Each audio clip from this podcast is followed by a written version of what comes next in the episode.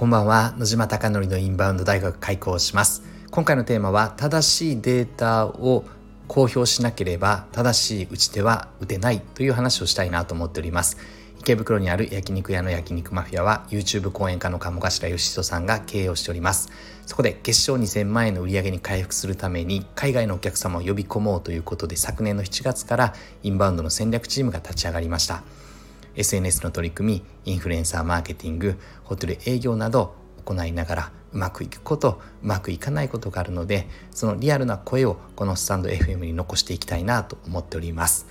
では早速今回の本題です。今回は三重県についてです。私はですね三重県鈴鹿市の出身で高校まで三重県にいてその後北海道大学行って大学卒業後東京で働き出しました。で今は、えっと、北鎌倉に鎌倉に住んでおります。で今日はですね仕事で今2ヶ月に1回三重県に行っておりましてで今日ですね伝えたいのは三重県のインバウンドの状況ってどうなのかって話です。で結論はですね冒頭話した通り正確なデータを探したのですが2023年の例えば4月とか5月とかその辺り、まあ、6月は直近なん出てなくてもと直近のデータがあまり探してももっと真剣に探せば出てくるかもしれないですけど今10分間ぐらい使って探しましたが出てこなくて出たのがですね2020年までのデータで2019年が訪問者数が23万8191で2020年がですねちょうどコロナになったので2万7164で2021年が未調査につきデータなしとなっております。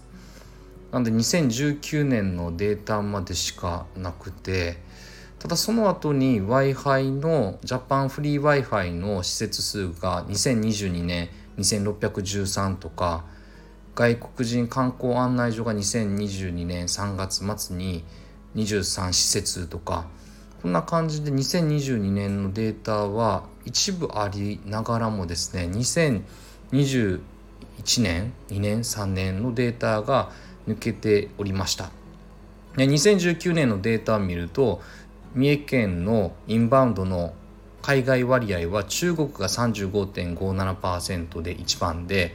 で2番が台湾の19.09%で続いて3番が香港の10.3%でそして4番目が韓国の8.84%という流れでトップ4で基本的には75%ぐらい占められているというような状況です。ただこれ2019年のデータなので直近はここまで中国が来ていないので何が言いたいかというとデータを都道府県県がちゃんと出していなかったり公表しないと、まあ、公表しないのはあんまりいい数字が取れていないので出しても意味ないんだろうなっていうこともあるかもしれないですしひょっとしたらそこに今労力とか時間を割けないっていう状況なのかもしれないですがただインバウンドをやる側としては基本的には東京都とかやっぱしっかり出してますもんね。ただやっぱりそれ以外の都道府県で出してない都道府県もあるのでそうすると打ち手が打てないですよねかなりリスク高いですもんね2019年がこうだから2023年同じ打ち手でいけるかっていうと全く違うのでそもそもやっぱりターゲット層も変わってくればやり方手法使う SNS も変わってくるので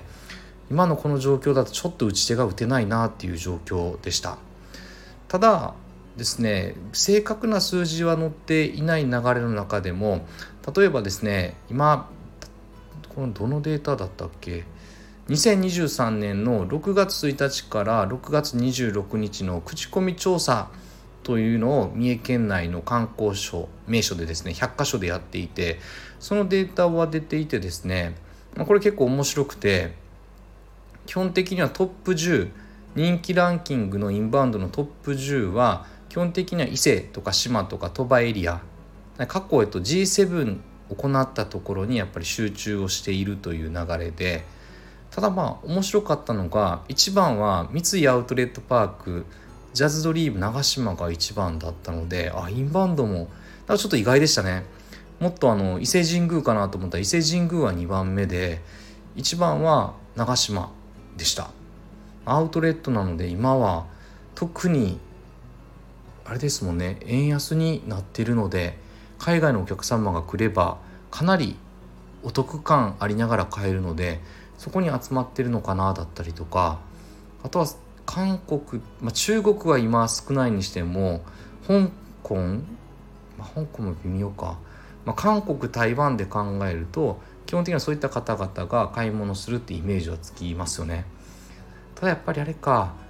京都の近くなので伊勢神宮行くよりは京都で十分満喫しようっていう流れでなかなか伊勢神宮行くのは結構距離があるので来れないのかなって気はしますね。なんで伊勢神宮おかげ横丁が3番目ででまた長島スパーランドに戻ってっていう流れなので基本的には1位4位2位3位が同じエリアで分かれていて、まあ、それ以外があとは鳥羽エリアとか島エリアとか伊勢エリアになります。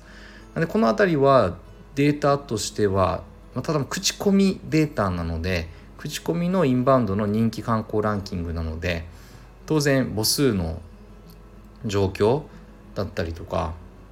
まあ、そういったことも踏まえて正確な数字がどれだけ取れてるのかっていうことは、まあ、期間も長くて Google そっかでもこれって結構正しいのか。口コミで Google マップから公表されてる口コミを抽出して独自分析してたデータで口コミ総数が2473件の中から分析してるんで結構正しいっすよね。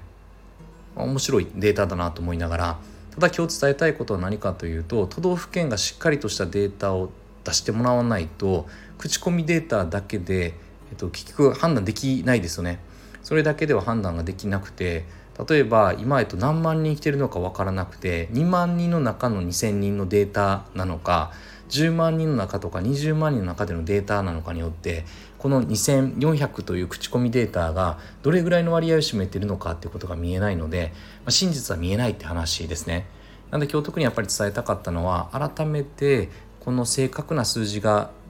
出してもらわないと対処のしようがないので結構インバウンド遅れてしまうなと思ってしまいます。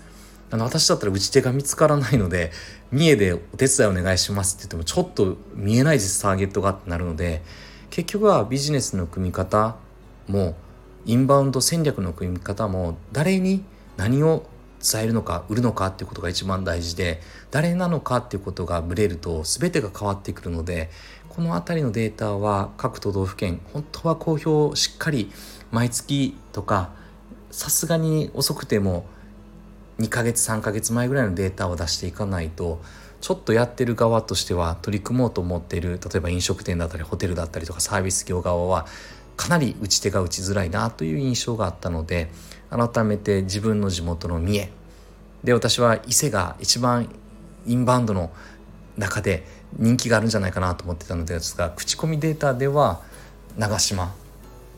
の辺りが上位1位4位占めてたという流れだったので。まあ、その辺りもだ感覚と合わなくてデータが正しければそうなのかなって納得できるんですけど2400の口コミデータがどれだけ信憑性があるのかっていうのは分母によって変わってくるのでこれも何とも言えないなって話です。なので今日の話はですねデータがないと何とも言えないなとか仮説も立てづらいなってなるので改めてこの辺をですね紐解きながら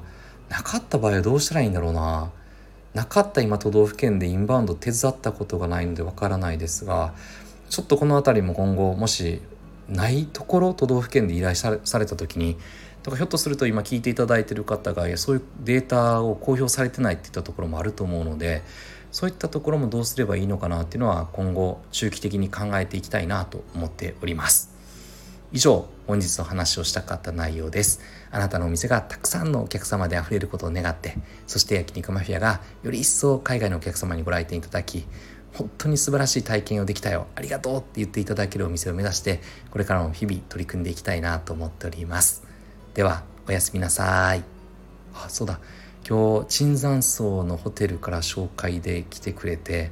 やっぱりお金持ってる方はですねシャラクシルバー1本6万円する日本酒のボトルを開けてくれたっていうのを先ほど連絡入ったのでやっぱり高級ホテルは6万円の飲み物1 1組2名だったかな？2名でしたけど2人で、まあ、だから飲み物だけで客単3万みたいな話ですもんね。それにコースつくとっていうとやっぱ客単5万ぐらいとかになってくると思うんで本当にありがたいなと思っております。嬉しい話でした。ではまた。